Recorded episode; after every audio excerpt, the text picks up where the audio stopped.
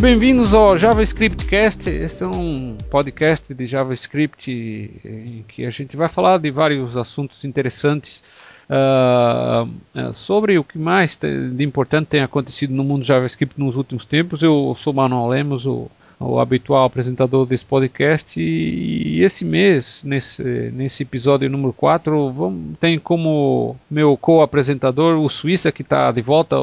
Oi, Suíça, como é que, como é que tá isso? Opa, tudo bom? Prazer estar aqui novamente, com certeza. É, dessa vez você veio só porque o, o Felipe Moura, que é o, o co-apresentador habitual, né? infelizmente ele não pôde ter estado bastante ocupado lá com, com os eventos que ele está participando e organizando. Então, uh, uh, espero que no próximo episódio eu possa voltar. Mas vamos continuar por aqui. Uh, uh, Suíça, você tinha falado no último episódio sobre o, o site que você está montando para a comunidade do JavaScript, o, o javascriptbrasil.com. Uh, ah, você quer falar um pouco mais das novidades? O que está que que tá rolando? O que, que vem por aí?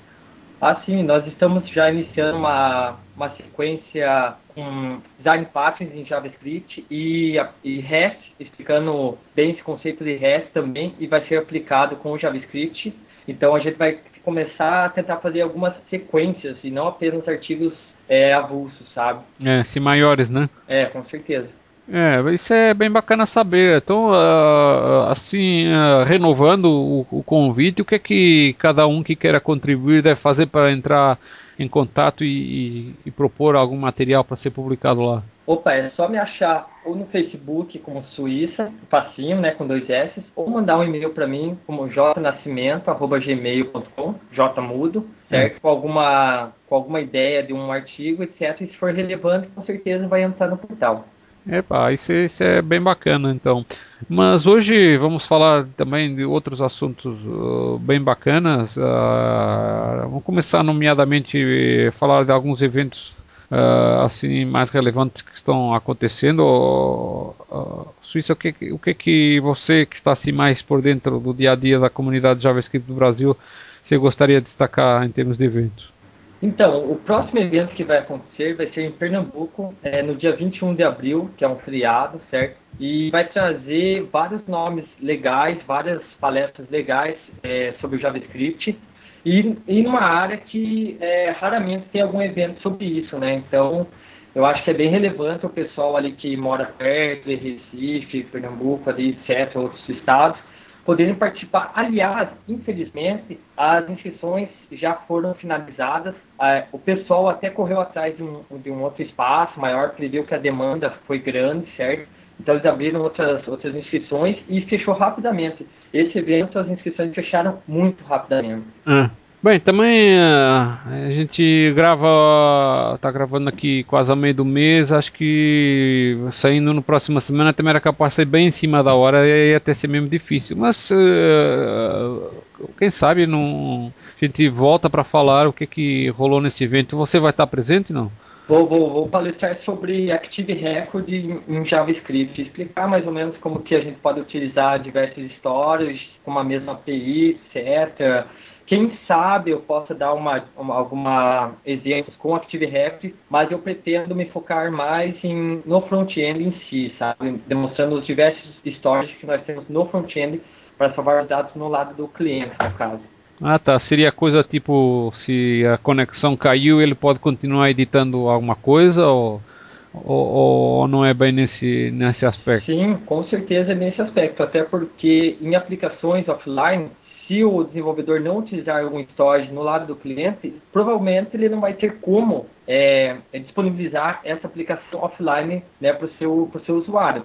Se o seu usuário é. estiver offline, ele vai ter que fazer as modificações, salvar no storage do lado do cliente e depois, posteriormente, quando ele estiver conectado, fazer a sincronização com o servidor, né?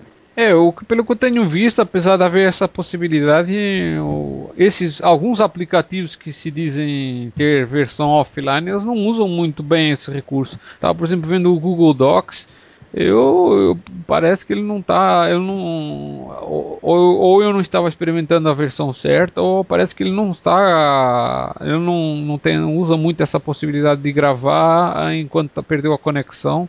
Gravar do lado no storage do, do, do browser e para sincronizar quando volta ou eu estou enganado?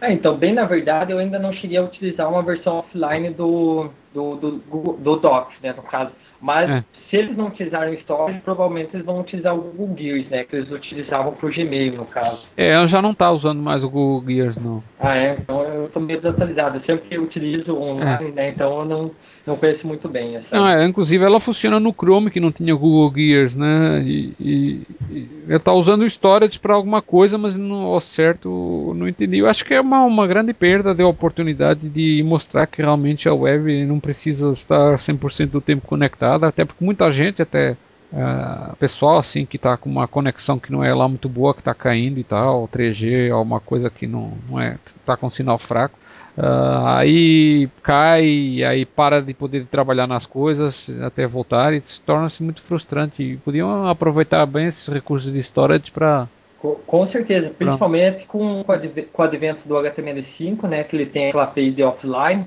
Então, no caso, se você utilizar realmente, se você for fazer um, um sistema web que seja disponível offline, é meio difícil você não utilizar o storage porque não teria como você gravar as mudanças do, do usuário em si, né, é, do lado do cliente. Então, é. fica meio complicado.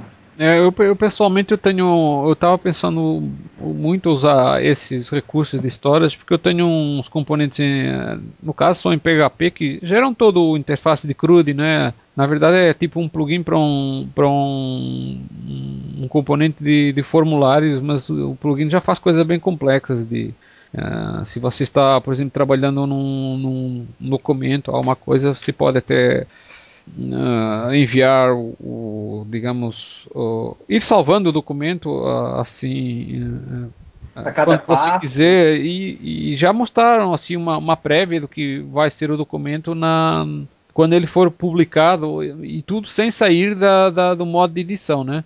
E, mas realmente não tem essa parte de quando perde a conexão de, de não poderia fazer alguma coisa de gravar no, no, no storage do, do browser e, e, quando voltar a conexão ele poderia se dar de conta, né, através das APIs de HTML5 que você falou e, e aí ia dizer, ó, agora vai para o servidor, né? Exatamente. É, é uma, uma, uma, boa oportunidade, mas, uh, mas tudo bem, a gente só estava falando disso a propósito da sua palestra lá no Pernambuco JS. Uh, bem, espero, como estamos assim muito em cima da hora, acho que não vai ser com grande antecipação que, tamo, que as pessoas vão escutar. Mas então no próximo episódio você volta a falar como é que foi e co contar um pouco mais sobre, o, sobre os eventos. Mas agora vamos prosseguir com a nossa, com a nossa, com a nossa, digamos, agenda para esse episódio. E um tópico muito interessante que eu gostaria de, falar, de comentar, não é exatamente uma novidade. Eh, tão recente, mas é algo que começou a ser bastante comentado na comunidade JavaScript no, no, nos últimos semanas, meses no máximo, que é um sistema de desenvolvimento criado por um, por um cara chamado Brett Victor. E, e, até eu até fiquei meio assim na dúvida exatamente o que, que seria aquele sistema, se, se, seria um produto comercial, se seria um produto que está em desenvolvimento. Uh, uh, uh, Suíça, se, se deu uma olhada nesse sistema, o que, é que você achou? Então, eu, eu vi o vídeo, né, algum tempo atrás, eu achei, eu quase chorei, sinceramente, eu quase chorei com aquilo. é Infelizmente, verdade. todo mundo que viu procurou, não existe esse sistema disponível, etc. Mas eu tenho plena certeza que se ele fizesse um sistema, uma IDE, no caso, paga, teria muita gente que pagaria. Eu, por exemplo, pagaria, porque é muito difícil você conseguir ver ter um feedback da sua programação é. no tempo, no, em tempo real. Né? É, mas vamos falar aqui para quem está escutando e não conhece, o que é que exatamente a gente viu que achou de mais relevante. Então, assim, no caso, o pessoal que não conhece, é mais ou menos o seguinte: é uma IDE com duas colunas, uma coluna é do código e uma coluna é do, do, do resultado, certo? Então, cada vez que você estiver mudando o seu código, em tempo real, ele vai estar tá, vai tá mostrando o feedback para você na coluna ao lado. Nesse caso do Bet Victor, ele mostrou vários exemplos de jogos, de uhum. diferentes exemplos. O, o, de jogo foi a coisa mais é, bem louco, do né? mundo. Absurdo, absurdo. E isso é interessante que a gente percebeu que pelo menos essa semana eu já vi link de duas outras ideias diferentes utilizando essa mesma ideia, né, essa mesma concepção e que eu acho uma concepção muito foda, porque normalmente nós temos que programar, salvar, ir lá e dar um refresh na página. Uma ideia dessa, com certeza agilizaria muito é. o nosso processo, né? É, imagina, se você chorou, imagina eu, cara, cara, porque eu sou um cara velho, né? Eu vim dos anos 80. Nos anos 80 ah. eu tava programando Assembly. Ah, mas é, eu aprendi na faculdade Assembly. É, você aprendeu a teoria. Você, que, o que eu faz, o que eu, eu e todo o pessoal na altura, porque não só não só é, era uh, o, o, que tinha, mas era a coisa mais eficiente. Era, era praticamente a única solução viável para criar jogos ou alguma coisa que precisasse de desempenho. Porque o CPUs na altura bem limitados, 8 bits e, e a memória era contada, era ridiculamente pequena. Era, aliás, o mais avançado que a gente tinha na altura era de 48K. Nossa, era uma e era, e era tipo assim, você carregava de cassete, né? Uhum. E demorava 5 minutos a encher os 48K de, carregando de cassete. Facinho. Então, agora, agora eu cheguei a desenvolver uh, jogos e tal, uh, mas uh, nossa, era uma coisa louca porque você fazia uma alteração, tinha que salvar, tinha que rodar o, o assembler. etc. Com certeza. É, tinha que rodar o assembler para jogar o código na memória. Se, se travasse, tchau, tinha que carregar tudo na memória. Você passava horas nesse, nesse troço aqui.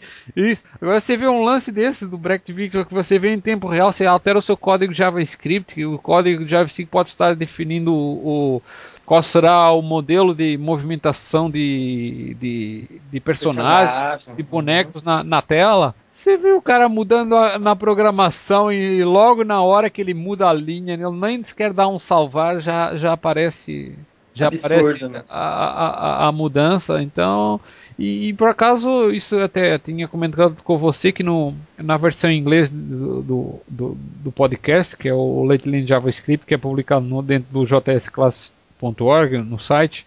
Tô, tô, a gente coment, começou a comentar sobre isso e eu, cheguei a comentar esse lance que acho que era é um tipo de ferramenta que existindo disponível para o público, acho que ela venderia. Aí a gente iniciou até um debate porque o, o meu co-apresentador ele discordou um pouco, dizer que o mundo do desenvolvedor web, JavaScript e e outras linguagens, né, do lado do servidor, não está acostumado a pagar por ferramentas. O que, que você então, acha? Acha que isso é uma coisa que, que se pode generalizar ou, é, ou, ou depende? Aí, aí que tá, eu acredito que é o seguinte, o pessoal não está acostumado a pagar por alguma ideia, porque todas as ideias normalmente fazem meio que a mesma coisa. Esse é um conceito completamente inovador é. e para mim eu posso fazer um paralelo para designer, se você tem um Illustrator, um Photoshop, um programador tendo uma ideia dessa é. é muito foda. Eu, pelo menos, eu pagaria facilmente o valor que o é. cara pedisse. Porque... Mas ia pagar quanto? Quer pagar quanto? Assim, eu pagaria até um valor de um Photoshop da vida, porque é ridículo. Sim, mas você está pensando em qual Photoshop? O ali da 25 de março ou. Ah, não, o original, né? Eu não, nem sei quanto está custando. Não trabalho eu também não, mas deve ser meio carinho. Mas com certeza uma ideia dessa não seria tão cara. Que é mais, mais de mil reais, não? É, com certeza é mais de mil reais. Bem mais, né? Só que agora, se você perguntar para qualquer programador, imagine você ah. é, desenvolvendo, escrevendo um código e automaticamente, enquanto você escreve, você vê o resultado, isso é meio ridículo, até muito, muito absurdo isso. É.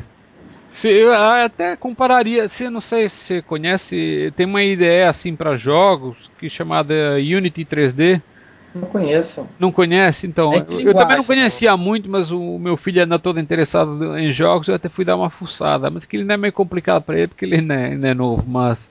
Mas essa aí eles têm uma versão gratuita, né? O que tá o modelo freemium, você pega a versão gratuita e a básica, e depois quiser os extras, você tem que comprar a comercial. E a comercial custa 1.500 dólares.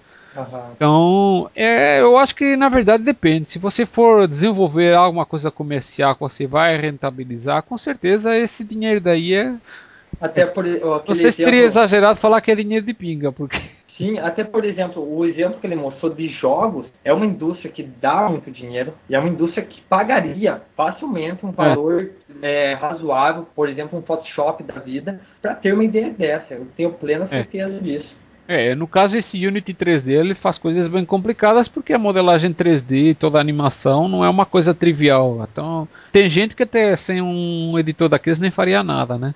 Uhum. Agora, no caso de JavaScript, para jogos, bem, depende, né? Se você tem um framework capaz. Então, mano, agora imagine unir, Demora. unir essa ideia do Breath com, a, com o sistema do, do Felipe de, de 3D no, no CSS3. Pronto, né? Você tem jogos em 3D, é, é o né?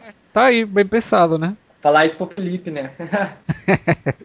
é, mas ele, espero que ele possa voltar no mês que vem e, e aí ele fala o que, que ele achou da ideia. Com certeza, esperamos que sim. Então, continuando agora com um outro assunto aqui no, no, no, nosso podcast, eu vi aqui um site também bastante interessante chamado MicroJS, que ele é basicamente um site que tem assim um diretório de frameworks eh, chamadas microframeworks, que são frameworks que elas não fazem assim uma coisa genérica uh, que é abrangente, eles fazem eh, são para uh, digamos coisas específicas, né? Coisas específicas, exatamente. E, e a ideia ali é lista tudo que existe e você aí pode pode indicar algum tipo de, de, de, de aplicação que você queira de para fazer alguma coisa, por exemplo, se quer trabalhar com jogos, aí você vai lá e indica que eu quero trabalhar com jogos. Aí ele mostra só aquelas que são dedicadas para jogos. E eu achei isso até, até interessante, né? Um, porque às vezes você quer trabalhar alguma determinada área que não é que para você ainda é um pouco novidade e você não sabe exatamente com que, que ferramentas já existem e aí você fica tentado a reinventar a roda e eu, eu achei interessante, né? Porque uh, ela ajuda, né? Porque uma das coisas que eu estava até até notando aqui essas bibliotecas todas que eles estão que estão mostrando aí, elas elas, eu penso que elas, não sei se é, obriga se é obrigatório, elas têm que estar no GitHub. Ah, eu, eu também acharia que, para mim, seria obrigatório isso. Não, é, pois, eu acho que é obrigatório do ponto de vista do site, porque aí ele mostra já quantos, quanto aquelas estatísticas que tem do lado, né? É, dos watches, de forks, é. etc, com certeza. É. E, e assim, eu acho interessante, por exemplo, um site desse, porque existem muitas micro bibliotecas, no caso, que o pessoal não conhece. O pessoal vai usar um jQuery apenas para selecionar elementos ou o Ajax e para isso você tem bibliotecas específicas que são muito menores.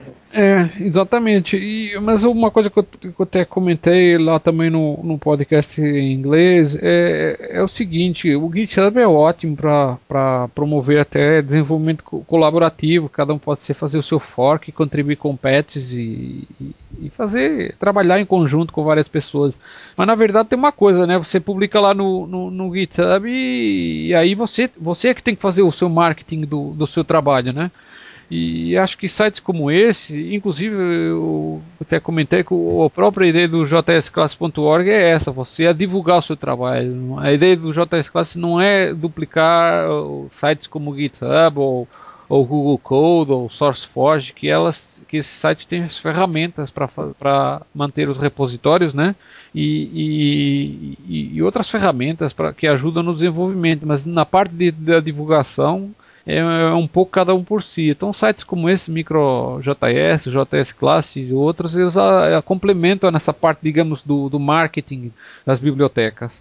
Então, é como tá aí. as páginas amarelas, né? É. Com certeza. É, aqui no caso ele só está listando, elas não necessariamente têm que ficar no site. No caso do JS Class é um pouco diferente.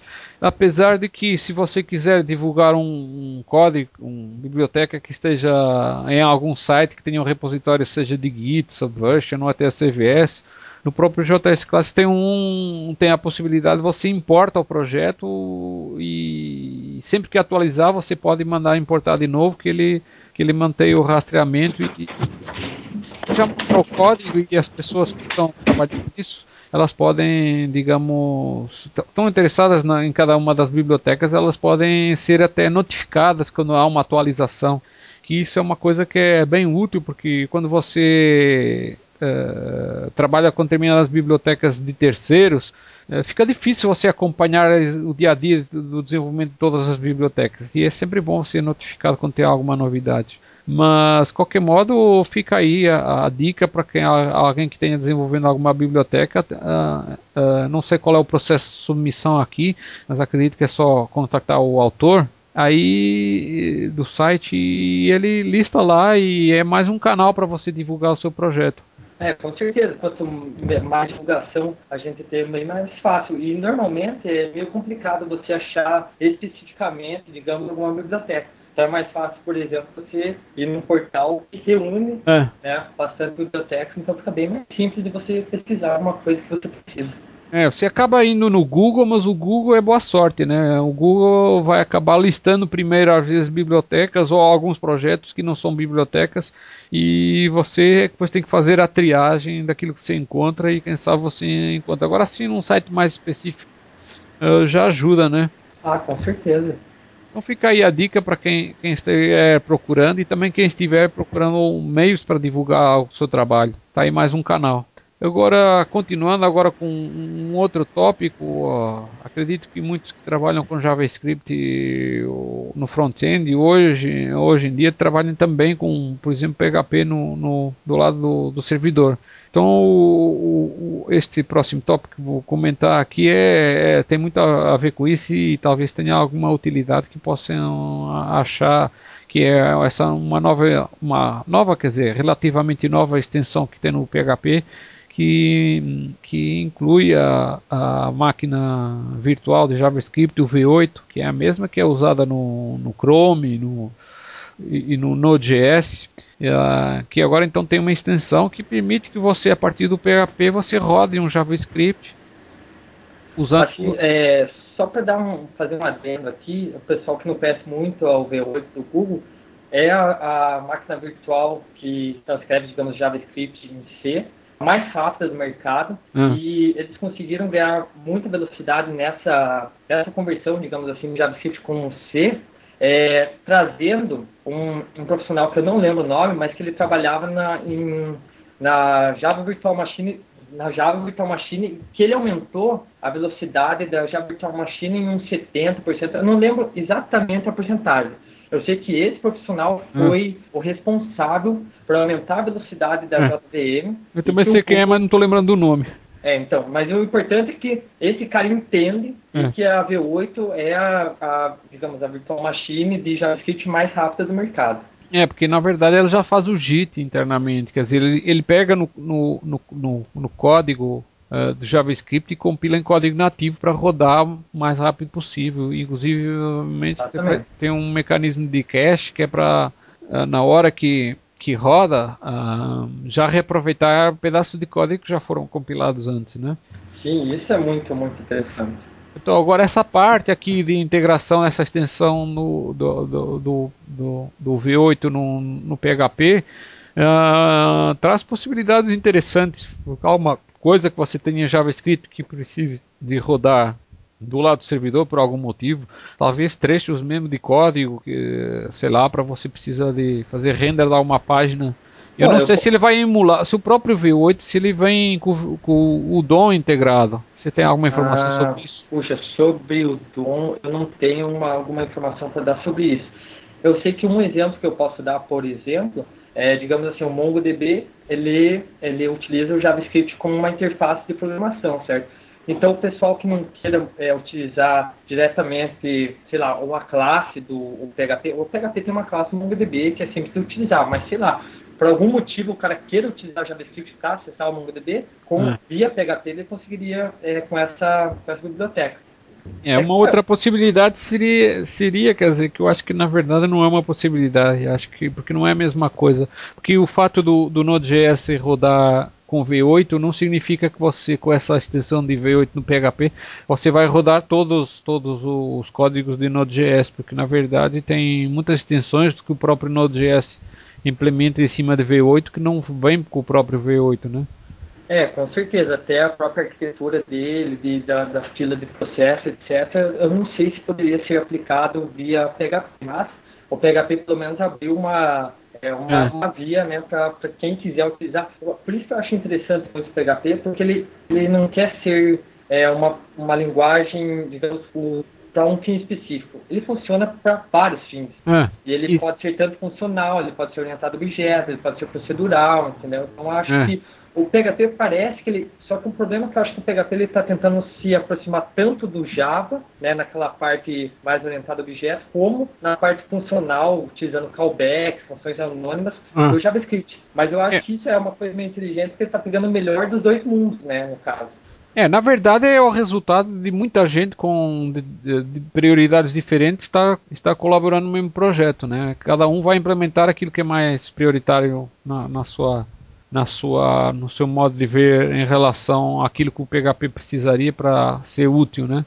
Ah, e como você falou, a parte de orientação a objetos, eh, ele está mais pro, foi se, se aproximando do, do Java a partir da versão 5 do PHP, mas na verdade ele nunca vai ficar vai ficar exatamente ao Java, por exemplo, por, precisamente por ser uma linguagem dinâmica, né?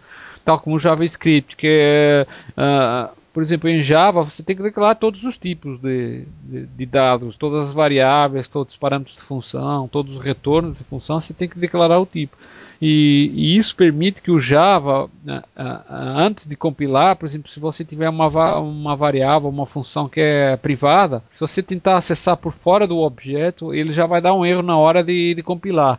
Enquanto no PHP só vai dar um erro na hora de executar, caso essa variável ou função seja seja privada, ó. pronto, se estiver É, violando algum acesso. Exatamente. É que assim, eu acho que, por exemplo, para você programar certo em PHP, você tem que saber programar certo. Agora, para você programar certo em Java, você é obrigado a programar certo em Java, É. ele não deixa, né?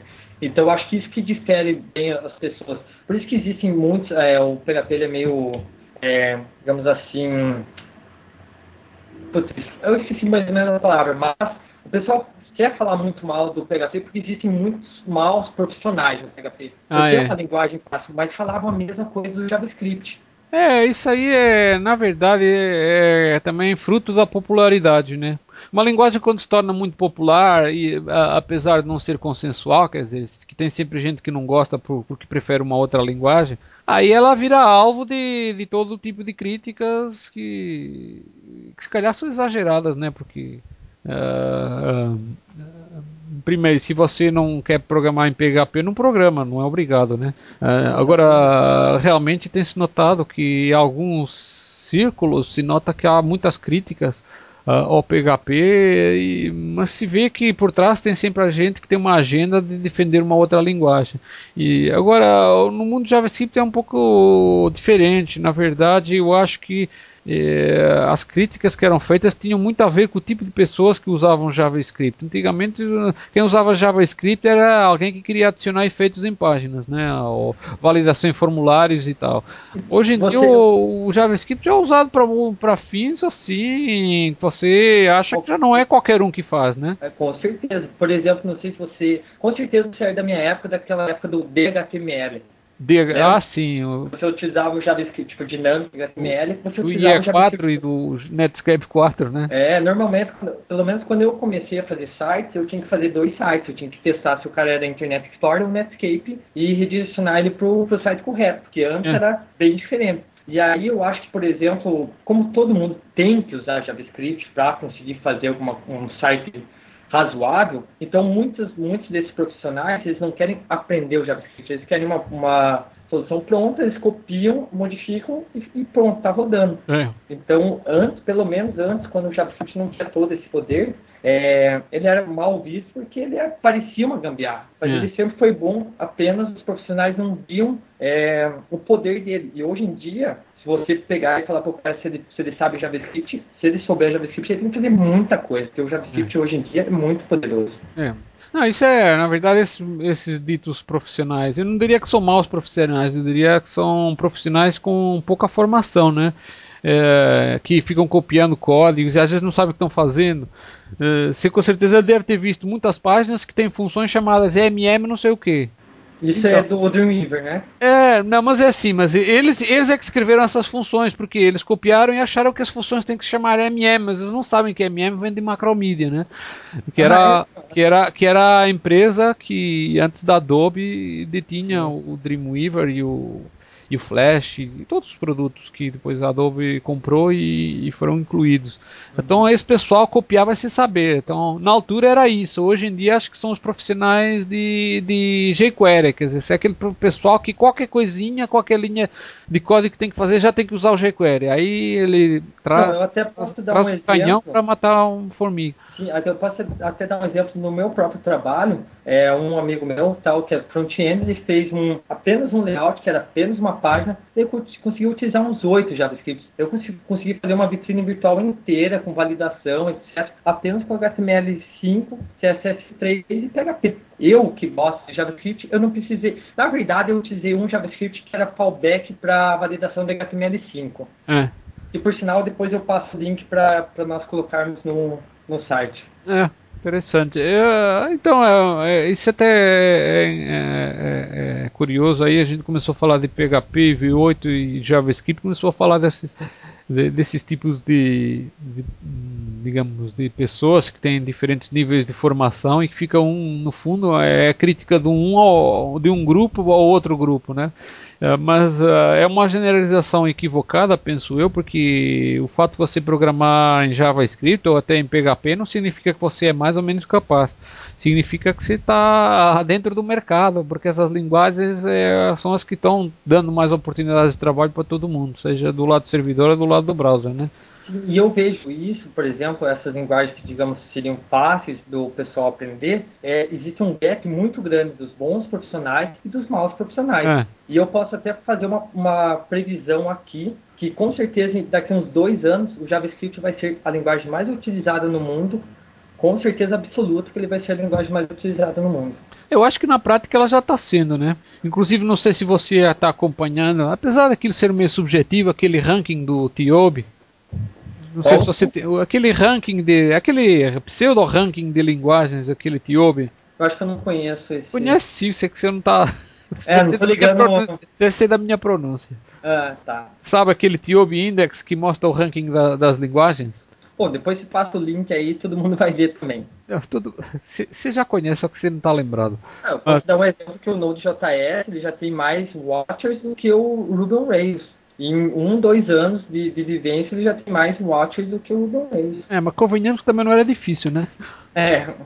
Mas olha aí, você com certeza já viu esse ranking do Tio, porque ele, ele tá. Ele mostra, né, na verdade, é um, ele mostra uh, baseado em critérios subjetivos que não devem ser levados a sério. Uh, Até porque se você tenta é, desligar o seu JavaScript e navegar no site que você quer, Gmail, Facebook, o que for da vida, não vai funcionar legal. Não tem como. É. Então, o que está mostrando nesse ranking, né, que do ano passado para esse, o JavaScript, apesar de não ser uma linguagem de programação do lado do servidor, né, porque uh, sem o lado do servidor, o, o, lado do browser não acontece. Uh, é uma linha, está mostrando que o JavaScript está crescendo popularidade, tem, tem no caso está mostrando que subiu uma posição no ranking, passou de décimo para nono. E claro que no, no, nas primeiras posições estão linguagens eh, assim mais baixo nível, como o C, o Java, C++. É, inclusive a novidade aí é começar a aparecer o Objective-C como uma linguagem das mais populares. Isso muito por causa dos aplicativos do, do lado do, dos, dos a, dispositivos Os móveis, iPhones, né? iPads da vida, com certeza. É, mas aí, aí tem uma, uma sintaxe meio, meio estranha. Eu, eu acharia que se o Objective-C se aproximasse mais do C, do C++, ou até mesmo do C Sharp, a sintaxe dele seria mais interessante. Pelo menos para mim, né? Eu acho a, a sintaxe do Objective-C um pouquinho estranha. É. Não, mas o que eu ia falar tinha a ver exatamente com o JavaScript, que das linguagens dinâmicas são das que cresceram mais ultimamente, né? Porque uh, precisamente por todo, todo, todo, todo o interesse que tem uh, evoluído à volta do mundo JavaScript, não só do lado do browser, né? Agora também do lado do servidor, o Node.js tem contribuído alguma coisa para esse aumento de popularidade e também do, do lado dos dispositivos móveis, porque uh, apesar de, por exemplo, se vai programar para iPhone, iPad, você tem que uh, desenvolver em Objective-C. Você vai programar em Android é em Java, mas existem frameworks, quer dizer, ferramentas, como a gente já, mencionou aqui antes, como o, o Titanium, o Accelerator, que permitem que você programe em JavaScript, aí ele compila o resultado em, em, código nessas linguagens que são usadas por, por esses dispositivos, por os aplicativos desses dispositivos móveis. E até mesmo essa semana eu vi um, uma, um framework parecido com esse, só que era para jogos, que você desenvolvia em HTML5, CSS3, ele é. convertia para iPad, para Android e para o Kindle, é. Kindle, Kindle Fire, uma coisa assim. Então, eu estou vendo um movimento muito grande de frameworks é, nesse formato, que você desenvolve apenas em uma linguagem, e é. normalmente em HTML5, CSS3 e JavaScript, e ele converte para as linguagens nativas. Então, eu não sei exatamente quem começou esse movimento, eu acho que foi o PhoneGap, que também é outra, outra, outra plataforma que funciona sobre esse princípio. Né? Você eu pega os... que, exatamente, eu acho que é o mais conhecido também né, nesse caso. É. Não diria mais conhecido, porque eu acho que o, que o próprio Titanium Accelerator ele é ele é mais, ele é mais popular ainda. Uh, porque, dois, dois porque ele gera um código mais eficiente, né? O, Exatamente. O... Na verdade, o PhoneGap ele não gera um código nativo, né? O, o Titanium ele gera um código nativo para cada é, device. O PhoneGap acho que ele chama, fica invocando um proxy, né? Sim, com certeza. É. Mas assim, eu acredito muito que, por exemplo, com, com o HTML5, quando vai ter aceleração de via hardware, etc., ele vai começar a evoluir cada vez mais, mas e provavelmente os próprios desenvolvedores desses sistemas operacionais, dos mobiles, eles vão tentar fazer uma integração muito melhor com o HTML5 para que se aproxime com o código nativo do, do device. Eu, é, porque ganha em produtividade e também aumenta o tamanho do mercado de profissionais qualificados para trabalhar com, essa, com esses dispositivos, porque Uh, quem já trabalhava com web é um passo só para passar a fazer aplicativos para dispositivos móveis, porque graças a esses frameworks, essas ferramentas que compilam o JavaScript, HTML5 e CSS para código, não, não, seria exatamente código nativo, mas seria o código que é usado normalmente para criar aplicativos nessas linguagens, seja Objective-C ou seja Java, né? E eu acho que isso é um, um, caminho natural, pois como nós somos programadores, ninguém quer programar a mesma coisa diversas vezes. Exatamente. Então, né, então eu acredito que é bem esse caminho que todo mundo vai percorrer, que é você uhum. programar apenas uma vez só, em uma linguagem só, e conseguir converter né, em diversos, diversos aparelhos, diversos sistemas, etc. É. Não, exatamente. Até, até é, é, existem bibliotecas como aquela que a gente falou no, no, mês passado, que são bastante poderosas, mas elas, por serem genéricas em JavaScript, elas podem ser usadas em diferentes ambientes. Uh, falamos daquela biblioteca, aquela RAR com a começa com H. Uh, ele, é, que detectam uh, caras e bocas em imagens, né? E, só que como aquilo é genérico, ela, ela, ela, ela pode ser usada para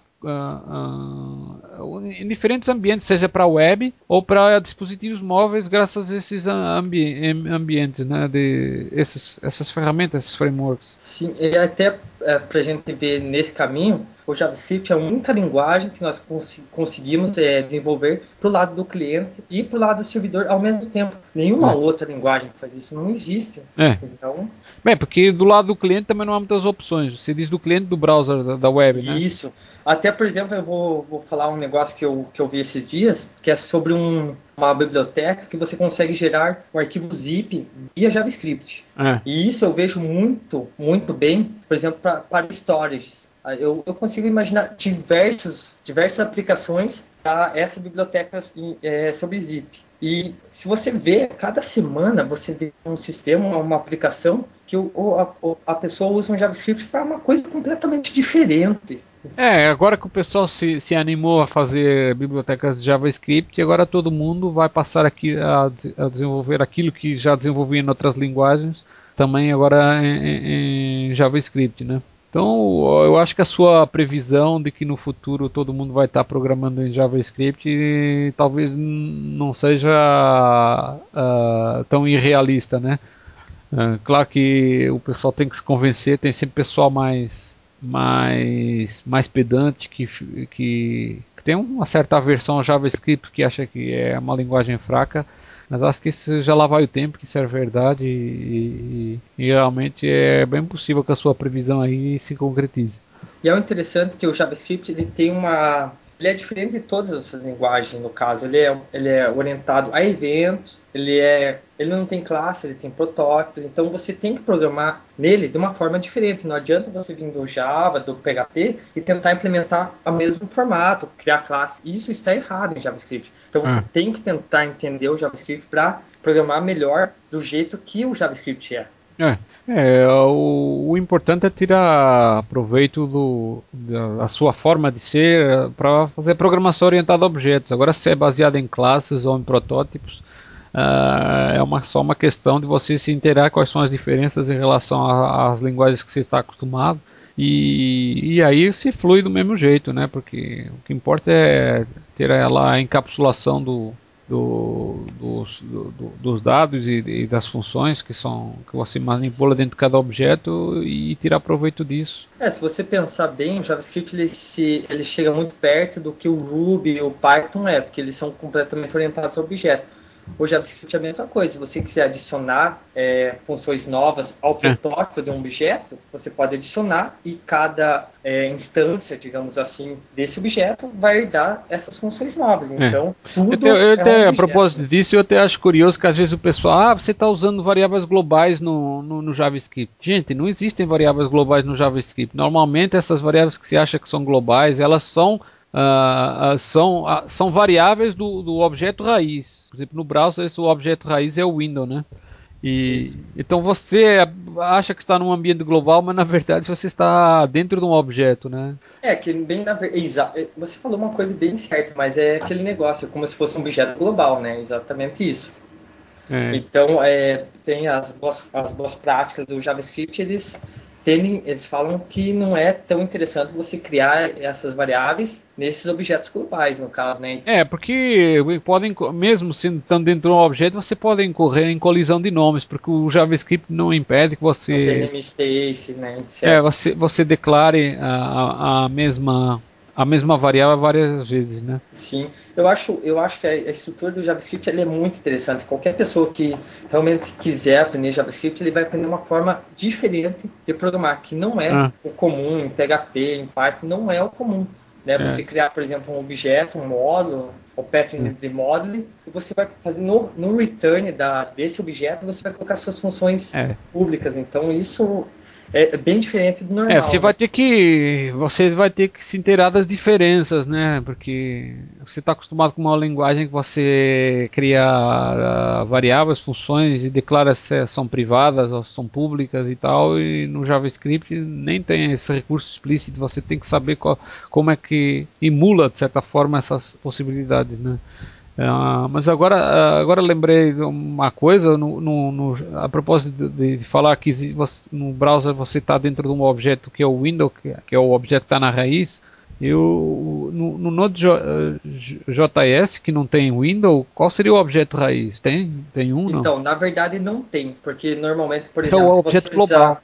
É, é, mais ou menos, é meio estranho, porque assim, se você fizer os requires dos seus módulos, HTTP, SYS, o que for, você vai utilizar a instância, digamos assim, daquele objeto, é, sempre você vai estar utilizando instâncias do objeto. E é, principalmente no Node.js, tudo é, você vai fazer via callbacks. E para mim, eu acho isso muito interessante, porque você vai colocar lá exatamente é, o que vai acontecer em cada estado depois de ocorrer a sua função. Então, é. para mim, isso é, é, essa programação assíncrona, que é bem diferente do que acontece em PHP e outras, outras linguagens, isso para mim é muito show de bola. É, você tem vantagens e desvantagens, aliás, a gente já falou isso quando veio claro.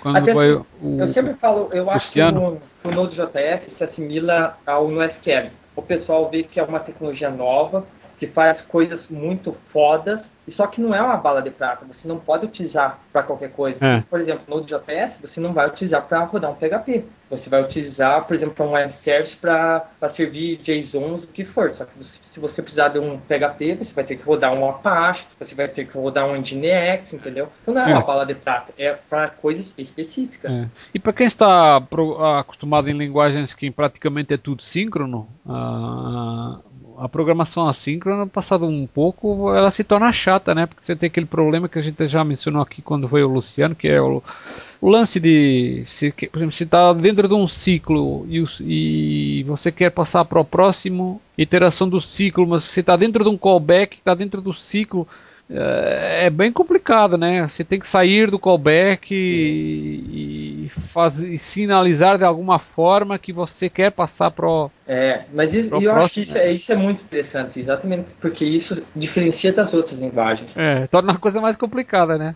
Por exemplo, se você souber Java, ou PHP, ou Python, ou Ruby, se você for para qualquer outra linguagem, você sabe, é uma, você tem que criar suas classes, você tem que distanciar, você tem que criar seus métodos, suas variáveis. O JavaScript é completamente diferente. Você pode utilizar esse conceito, só que o, a forma de você implementar isso é bem diferente. É. Entendeu? Então eu acho, por exemplo, o JavaScript, todo mundo, pelo menos que, que desenvolve para a web, deveria conhecer, com certeza.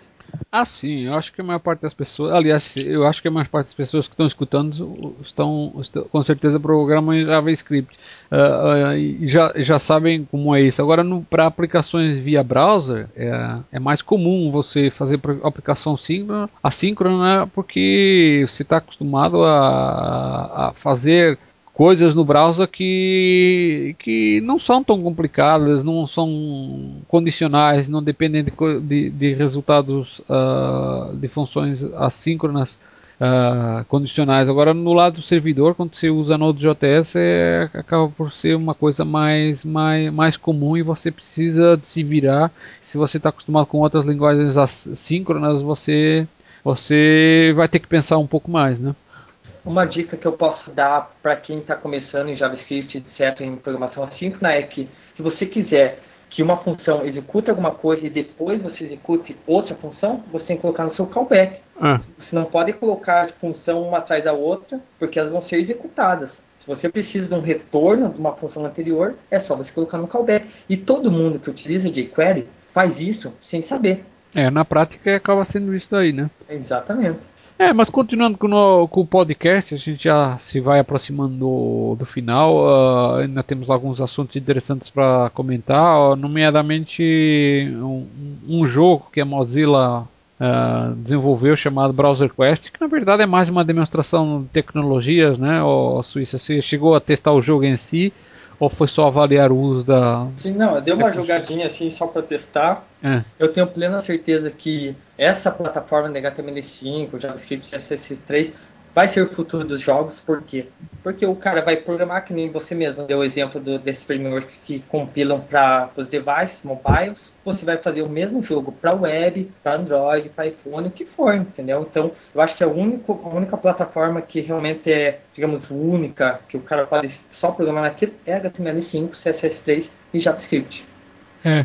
Se bem que ainda tem, ainda tem um pouco de chão para andar, né? Porque já que já uns episódios atrás a gente comentou a relação de JavaScript versus Flash. E existem coisas que no Flash elas são permitidas, uh, nomeadamente de, de, assim padronizadas até, né? Porque o Flash é só uma implementação, não tem uma, uma versão diferente para cada browser.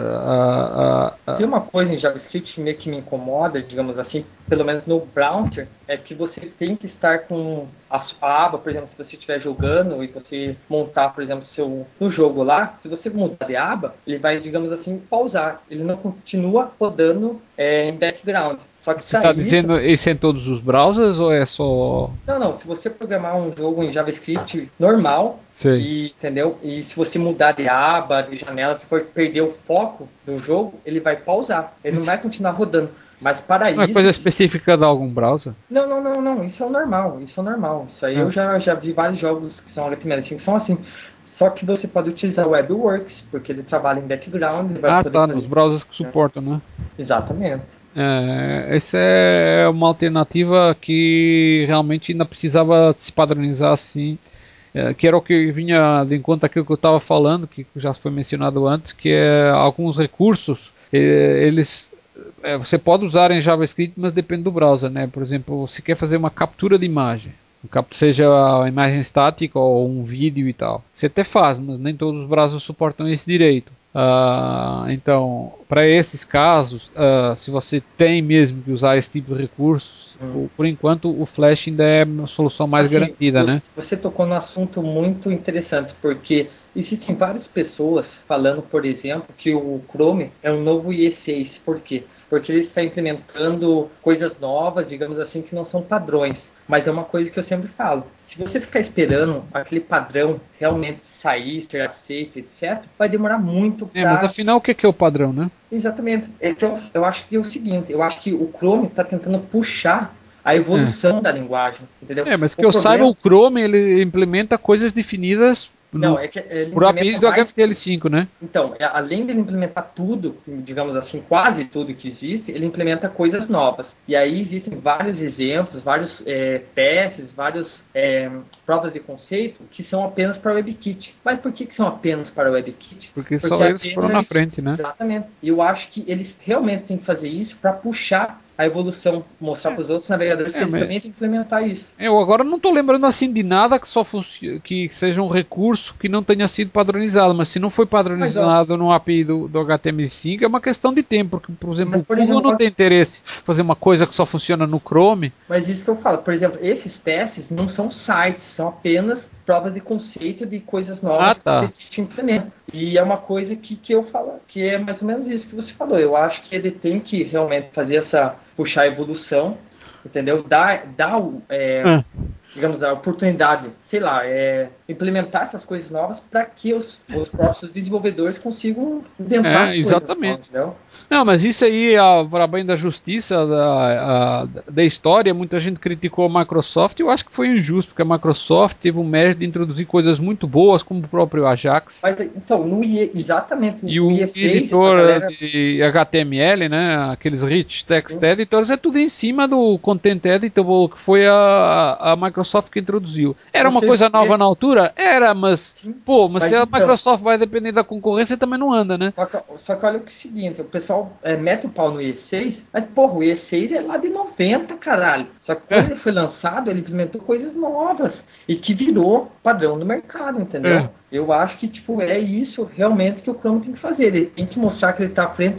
Por exemplo, eu posso dar um exemplo do IndexDB é um padrão que está sendo criado, por exemplo, para a Mozilla, que vai ser o storage, é, digamos, orientado a objeto, que vai ser o padrão do HTML5, e apenas o Firefox e o Chrome implementam ele. E o Firefox ainda implementa mal e mal, entendeu? Então eu acho, eu acho que realmente eles têm que puxar, têm que mostrar, têm que falar assim, ó oh, pessoal, vamos, vamos implementar.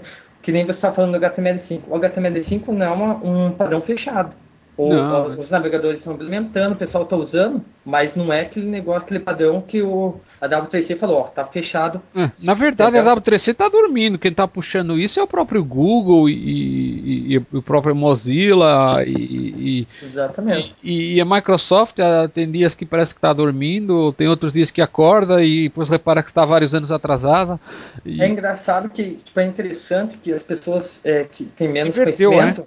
preferem muito utilizar o Chrome do que o Firefox, porque o Firefox era pesado, certo? Consumia muita memória e o Chrome não. Então o pessoal que está saindo, eles estão saindo do IE, do Firefox, eles estão indo exatamente para o Chrome. É. Tá, entendeu? Mas, então, eu... mas por causa da velocidade, né? Exatamente, ele é leve, isso que é bom, porque ele, ele implementa coisas muito novas. Então, pra gente, é muito interessante. Até se você vê que no Brasil, o Chrome é o navegador mais utilizado. Ah, é, mas vai ser o, mais utilizado no mundo porque meio difícil. Se ah, você for, for ver bem, na verdade quem está bancando tudo é o próprio Google, porque de onde é que vem o dinheiro da, da Mozilla para pagar Do os seus Google. funcionários? Não, e você sabe que o, que o Google ele patrocina a Mozilla também nesse, nesse esquema, né? É, na verdade não é um patrocínio, é uma, é uma compra de publicidade, né? Isso aí é história. É um, uma, um pequeno detalhe de, de, de, implementação. Que é na hora, a busca que está no. Que está no Mozilla, né? Quando você tem aquela caixa de busca lá, uh, se você usar aquela caixa de busca, os anúncios que aparecem nos resultados do Google, eles têm divisão de receita para para para Mozilla. E para além disso, o Google entrou num acordo aí milionário, acho que pagaram 300 milhões de dólares, que a, a Microsoft também queria eh, entrar nessa concorrência de, de ter uh, a, a, sua caixa de busca uh, como padrão no, no, no, no Firefox, mas aí a Microsoft achou que era muita grana e não decidiu não acompanhar o Google nessa briga. E o Google, acho que ele, na verdade, teve, foi obrigado a triplicar, porque antes que o que eles pagavam era 100 milhões de dólares. Mas, uh, uh, enfim, é, é engraçado como o mundo open source está se tornando bastante lucrativo, né? Com certeza. E, por exemplo, eu acho até interessante que um amigo meu, que ele é bem, ele é bem, ele sabe o que ele está falando. E ele me contou que o, o, navegador que implementa as maiores, o, digamos, a maioria das features do, do JavaScript novo, do, que vai, vai sair o ECMAScript 6, por sinal, é o IE10. É. Não, desculpa, o IE9, né? Isso. É o IE9. Eu fiquei assim, pô. Eu até espero que os nossos ouvintes possam falar se, se realmente é o IE9, ou se é o Opera, ou se é o Chrome, porque eu gostaria de saber quem que implementa mais features do JavaScript, sabe? É. Eu acho que tem, temos que ser pragmáticos. Eu pessoalmente não sei se está precisando muito dessas novos recursos de, de do, do, JavaScript. É, são recursos no nível de, da linguagem, mas você vai acabar fazendo o, o que você precisa sem esses novos recursos. Agora, o que precisa, o que posso, você precisa sempre é novas capacidades para conectar com coisas externas da linguagem, né? Então, por exemplo, o ECMAScript 5, ele tem algumas APIs de, de Create Object que muita gente não conhece, entendeu? É. Se você utilizar essa API para criar um objeto, você pode definir propriedades que ela pode ser tanto enumerable, table e configurable. Ou seja, se você der false no table e configurable, o, o seu usuário ele não vai poder sobrescrever digamos assim, suas funções, seus, seus, suas propriedades. Isso é uma coisa que o JavaScript não tinha, né? Você poderia é. sobrescrever qualquer coisa. Então, eu acho que ele está é. virando uma linguagem... Agora, agora, agora, em termos práticos, você acha que precisava mesmo disso ou é essa uma coisa bacana para ter, mas não precisava? Assim, eu acho bacana para, é, digamos, essas APIs ou bibliotecas que você não quer realmente que você precisa que suas funções não possam ser sobrescritas, entendeu? Eu, por exemplo, se eu, se eu utilizo o Object Create, etc., é apenas para fins realmente específicos, porque o JavaScript é uma linguagem bem dinâmica, você escreve pouco e você consegue ter é, um poder tão grande. Com essas APIs, você tem que escrever um pouquinho mais, etc., mas ela deixa um negócio, uma arquitetura mais forte, entendeu? Mais específica. É. Até o João Batista, que é um, um amigo meu que provavelmente pode, possa estar no, no próximo podcast, ele, ele, deu uma palestra no SamperJS sobre isso. E ele mostrou, e ele pode mostrar realmente como que você consegue fazer uma interface no JavaScript. mais seja, limpa seria, né? Mais, mais imune a essas. Exatamente, as modificações do usuário. Isso que, por exemplo, para bibliotecas que são utilizadas por terceiros, isso é muito interessante. Para você, por hum. exemplo, o jQuery, ele poderia colocar todas as, as, funções específicas dele sem poder ser modificadas e deixar apenas público, etc., o extend, entendeu? Então, eu acho que o, o JavaScript está se tornando uma, uma linguagem bem dinâmica, é já é dinâmica, mas bem estruturada, bem uma arquitetura bem forte. E uma coisa que eu sempre digo para qualquer um, por exemplo, o Node.js ele veio para acabar com Ajax. Eu falo isso, daqui uns dois anos, quem estiver usando Ajax é porque tá, tá desatualizado. Você queria usar o que? WebSocket? Exatamente. É. Tanto porque, por exemplo, o Socket.io, que é uma implementação em cima do, do Node.js, ele tem fallbacks, por exemplo, de WebSocket, de Flash, de, é Flash Socket, né, no caso, eu não lembro como que é do Flash, mas é um Flash socket. O Comet, ele tem, ele tem vários fallbacks, você consegue utilizar um socket em cima de navegadores antigos, entendeu? Então eu acho que o futuro é esse, você não ficar fazendo requisições... É, mas seria uma coisa aí meio imolada, não? Não seria exatamente o real, né? É, mas na verdade, aí que tá, é o real, porque ele utiliza sockets que já são tecnologias que já vêm antigas. O Comet, por exemplo, é bem antigo. E isso, no caso, quando você estuda, por exemplo, MVC, você sempre vê aqueles diagramas, por exemplo, que o model é atualiza view. Por exemplo, com PHP é muito difícil você fazer uma coisa dessa. Com o Node.js é muito mais fácil. Quando você mudar alguma coisa no servidor, você automaticamente já é. envia para é, sempre tem que haver uma comunicação, né? Agora se é por Ajax ou por WebSockets, é, isso aí é uma questão de, de implementação, né? É, com mas, certeza, mas. Mas realmente vou ter que esperar um pouco, né? Porque até isso padronizar e ficar funcionando redondo em todos os browsers, Uh... Então, aquele negócio, o pessoal tem que começar a estudar, tem que começar a testar, tem que começar a usar. Porque é. realmente vai ser o futuro. É, é isso ou você vai ficar para trás. É, se bem que agora falando de. Você estava falando WebSockets e tal, e que não era possível fazer em PHP, isso é mais ou menos. Ainda recentemente, até foi uma, uma das classes uh, mais destacadas no ano, porque o, tem o antes PHP Classes. Falar, né? eu sei que o, que o PHP consegue criar sockets, consegue conectar. Só estou falando que o Node.js é um negócio mais, mais, mais natural, né? É, exatamente. É, mas o que estava só comentando que no PHP Classes, que é o, o, site irmão do JS Classes, que tem um prêmio de inovação que ainda não tem, não, ainda não foi começado no JS Classes, mas espero começar em breve que é um, prêmio que se, de, se destina a distinguir os desenvolvedores que contribuem com classes inovadoras. Então, teve um que se destacou bastante no, no, em, em 2011, que fez uma implementação da, do lado do servidor toda em PHP. Claro que ele vai funcionar fora de. funciona sozinho, né? Não funciona com nenhum servidor web, né?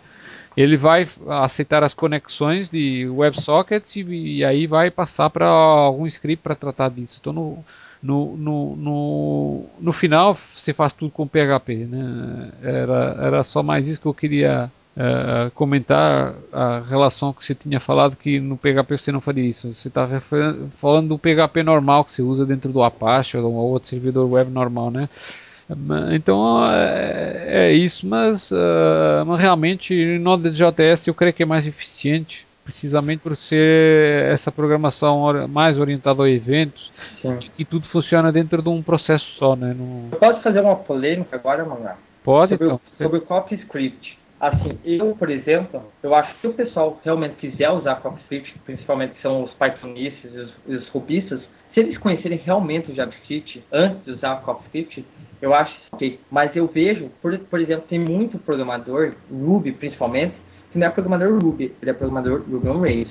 E eu conheço vários programadores que são é, assim. Eles não é sabem como os programadores uma... de jQuery, né? Que em relação até, até PHP, tem programadores que são programadores Zend, programadores Ah, exatamente, é, cada um com o seu framework preferido. Sim, eu acho isso um pouquinho meio, meio ridículo, mas pelo menos PHP você programa em PHP. Só que eu, assim, eu não gosto muito dessas metas linguagens, como o CoffeeScript ou o Dart, que é do, do Google, é. tentar modificar o jeito que o JavaScript é escrito. E se você perceber, é a única linguagem que o pessoal quer tentar criar alguma interface diferente para programar, para ser mais fácil para eles. Eu acho isso errado errado, porque ninguém cria uma meta-linguagem em cima de PHP, de Ruby, de Python para ficar mais fácil. É. Então, entendeu? Eu acho que o pessoal tem realmente que aprender. É, mas também é assim, eu, também é, deixa, né? Eles querem, fa façam, né? Se eles acham, agora o que eu acho é que isso nunca vai ter uma grande popularidade. Vai ser assim uma coisa de meia dúzia que vão estar usando, né? O Minha opinião. do Ruby Rails é o padrão JavaScript do Ruby Rails é CoffeeScript. Então isso é um problema. Eu Ah, tá, não estava sabendo.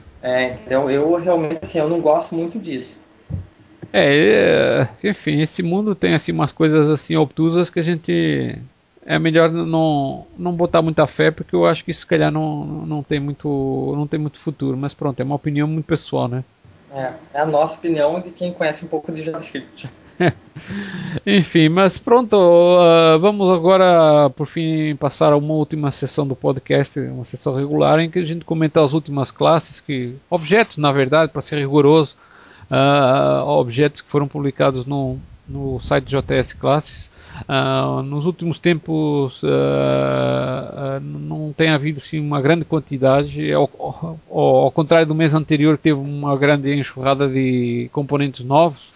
Vamos só aqui também mencionar alguns, porque o nosso podcast já está um pouco longo e também não temos assim muito tempo para nos, hum, nos preocupar. Tem aqui umas duas ou três no máximo. Não sei, é, tem essa jQuery URL parser, tem gestures e tem esse timeout. Uh, sim, dessas três, quais são as que uh, você achou mais interessante para comentar, o Suíço? Então, bem, na verdade, eu gostei mais da, da Smooth Progressive Bar. Ah, tá. É porque isso já é de um outro mês, a gente vai ter que deixar para o próximo mês para. ah, tá. A gente está fazendo de conta que tamo, ainda estamos gravando em, em, março. Ah, entendi. Sacou? É só foi por isso. entendi, entendi. Esse, esse podcast era para ser regularmente mensal, só que esse mês atrasou um pouco. Normal, normal. Então é por isso que só, vamos só restringir essas três, que é para que é para que é para sobrar mais para o mês que vem. Então, a de, de eu acho muito interessante, porque eu acredito que seja meio que o pessoal vai utilizar bastante, né, com certeza, e isso vai dar um help muito bom para o pessoal que utiliza é. gestos em mobiles e etc que é uma coisa que ainda está sendo criada, né? Então é um mercado meio novo e acredito é, que os programadores... Essa, esse, esse objeto é bem inovador, nunca vi nada do gênero, só para explicar para quem ainda não conhece, é, o uhum. que ele faz é o seguinte, você tem, ele, você pode definir uh, gestos que você quer que esse, esse componente reconheça. Se, por exemplo, você quer é, reconhecer quando o usuário desenha um, um quadrado. Então você define lá o, o, quadrado, e aí na hora que o usuário clica no mouse, arrasta e faz os lados do quadrado no desenho, aí ele detecta chama um callback e você fica sabendo, ó, desenhou um quadrado. Inclusive ele até pode desenhar o quadrado num canvas, mas isso é um, um recurso a, a, mais. Aí você quer que reconheça um triângulo, aí você, ele passa, você passa assim os parâmetros para definir os, os, os portanto, o, os cantos do, do, triângulo, e inclusive ele reconhece essa, esses gestos, essas formas, independentemente se você está fazendo tamanho grande ou pequeno. Se você está desenhando, se o usuário está desenhando um triângulo grande ou pequeno, ele vai reconhecer o triângulo de qualquer jeito. E, e, isso é bastante interessante porque demonstra a sofisticação do, do, componente em si. Isso daqui não é. Se eu tentasse pensar como é que eu poderia fazer isso, eu não ia conseguir. Eu acho que eu ia ter que estudar alguma teoria aí de, de, de reconhecimento de formas que é. eu não estou familiarizado. Você conhecia alguma não, realmente não, mas provavelmente o Felipe deve, deve conhecer isso aí. Ah, é, mas o Felipe não veio, ó. É, eu não, não conseguia nem agora imaginar como é que, é. pô, é, realmente é foda. Não, você olhando pro código, você vê que ele está implementando um algoritmo sofisticado lá dentro que provavelmente você estudaria num curso de superior de, de de processamento de imagem, alguma coisa do gênero, mas uh, não é uma coisa trivial não. É, eu achei bastante sofisticado. E a partir disso, tem, uh, as outras duas classes tem uma aquele jQuery URL, URL parser que é mais assim, parece que foi, é, acredito que tinha sido criada por um desenvolvedor de de, de, de PHP, porque ela no fundo faz o mesmo que aquela função do PHP que eu parse URL. Uh, que ela vai pegando um URL e uh, detecta, uh, divide nas diversas partes e depois retorna, ou seja, o protocolo, o host, o Sim. caminho. E isso então, é bem interessante é, para o pessoal que, que envolve com JavaScript, com jQuery no caso, pegar, por exemplo, informações de GET, né, no, no caso da URL, etc. Então, eu, eu, eu pelo menos conheci uma, uma, um plugin em jQuery que fazia isso, né, que era o JGet, alguma coisa assim. Mas fazia tempo que eu não via nenhuma biblioteca um pouquinho mais sofisticada como essa. É, eu realmente, uh, apesar do, o, o, bem, comparado com o Gestos, essa é fichinha, né? Mas uh, não deixa de ser uma, uma biblioteca útil, né? Então, ela é fichinha, por exemplo, pela sofisticação do, do Gestures, mas ela é mais útil para os desenvolvedores até É, na prática acaba, pode acabar sendo mais útil porque é uma, uma funcionalidade comum que você vai usar em muitos em muitos aplicativos, né? Com certeza. Agora também em funcionalidades úteis tem essa, essa, esse também esse objeto, esse timeout, né?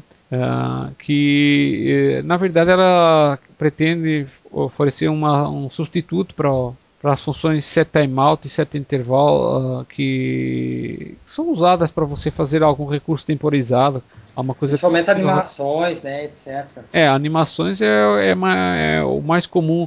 E, e, na verdade eu até acho que essas funções elas são bem chatinhas, as nativas, né? Porque eu também acho. Porque você para passar um objeto para dentro da função de callback elas vão chamar é um trabalho, você precisa praticamente estar uh, definir o callback dentro da, do objeto que você está definindo, que é para poder é, ter acesso ao objeto em si, né?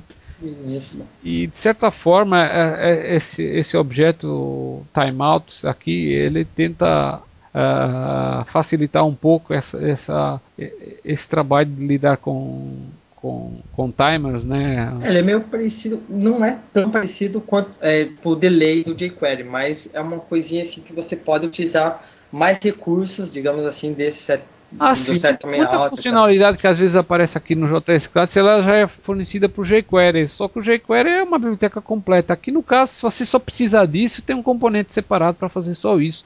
Exa é, como precisa carregar a casa inteira. Exatamente, como nós comentamos do microJS no caso. É, exatamente. É, o, a ideia é ter Uh, por vezes componentes menores que só fazem aquilo. Se você só precisa é. daquilo, você usa só aquilo. Não, não posso, precisa... posso, dar um exemplo do que aconteceu exatamente hoje comigo no trabalho. Nós estávamos, estávamos utilizando o Fancebox, só que era para mostrar um, um flash. Aí eu precisava na realmente, realmente é, mostrar um flash player, pegaria um FLV. Só que o Fancebox não me dava o poder de eu conseguir modificar tanto o objeto do, do Flash. A gente acabou é, fazendo um modal simplíssimo, com seis linhas, um modalzinho só que a gente precisaria, e no PHP a gente construía o HTML que era do, do Flash. Isso é. ficou muito mais fácil, muito mais rápido e muito melhor para nós é, utilizarmos uma, uma, um desenvolvimento nosso, né, no caso, do que utilizar um plugin de modal, que é uma coisa meio simples no caso, né? É. É, às vezes você tem que se virar com outras soluções, né? Eu, eu, dou, eu sempre dou alguns exemplos assim, por exemplo, esses dias eu precisava, eu precisava fazer uma, uma máscara que era um campo apenas de número. E eu fiquei pensando, pô, será que eu ia usar uma, um plugin que era um alfanumérico, alguma coisa assim. Aí eu pensei, realmente eu preciso usar um plugin só para fazer isso? Não. É. Eu fui lá, apenas dei um key-up, eu fiz um regex e que só aceitava número. Tem coisas que são tão simples que É, mas é, o pessoal tem muita gente que é, já parte do princípio que vai usar o jQuery e já se programa em função de usar o jQuery, né? É, eu, Nada eu... contra o jQuery, mas às vezes é aquele lance do, do um, de um canhão aquele... para matar um mosquito. É aquele negócio do plugin. Você sempre tem que tentar utilizar o menos possível de plugins, máscara, etc, esses negócios de campo, você realmente não precisa de um plugin. Você pode fazer uma, um regex e vai, vai poder ser utilizado. É, é, e realmente muitos dos objetos que a gente encontra aqui no JS Class vão nesse sentido, são funcionalidades assim que você talvez implementasse com, com um plugin de jQuery, só que não precisa de, do, do plugin em si, né? Realmente, com certeza. É, e, e, e, e, no fundo é, é, é, é, um pouco a ideia de, de, de, desses, desses componentes assim menores. Mas, mas tudo bem, é bacana. Hoje tivemos um podcast bem, bem é, comprido, interessante. Uh, é, um, eu até estava comentando com, com, o Suíça aqui antes, uh, uh, que agora até perguntei para ele, uma vez que por vezes o, o, o Felipe ele não está disponível porque tá, tem muito trabalho lá e fica complicado para ele, ele não pode participar. Então eu já, já convidei aqui o Suíça para se tornar um regular, ele já falou que aceita, então eu fico feliz por isso, porque Uh, fica até mais fácil para agendar podcast quando, quando, quando o Felipe não pode, né?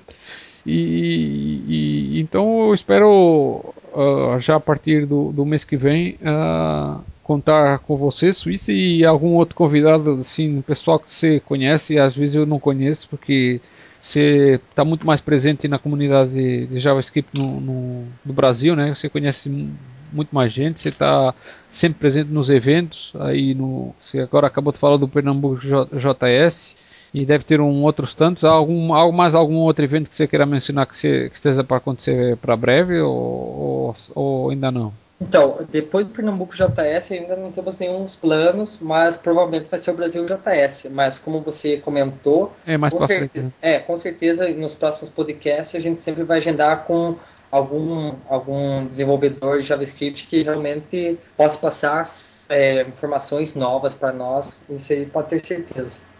Ah, tudo bem, então fica assim combinado. Bem, ah, como falei, foi um podcast bem bacana. A gente falou de muitos assuntos relacionados, até saindo um pouco fora da pauta que tínhamos planejado, mas foi bastante interessante e eu acho que assim é que tem que ser e esperemos que nos próximos episódios continue assim. Então, da, da minha parte é tudo. Um abraço aí, pessoal.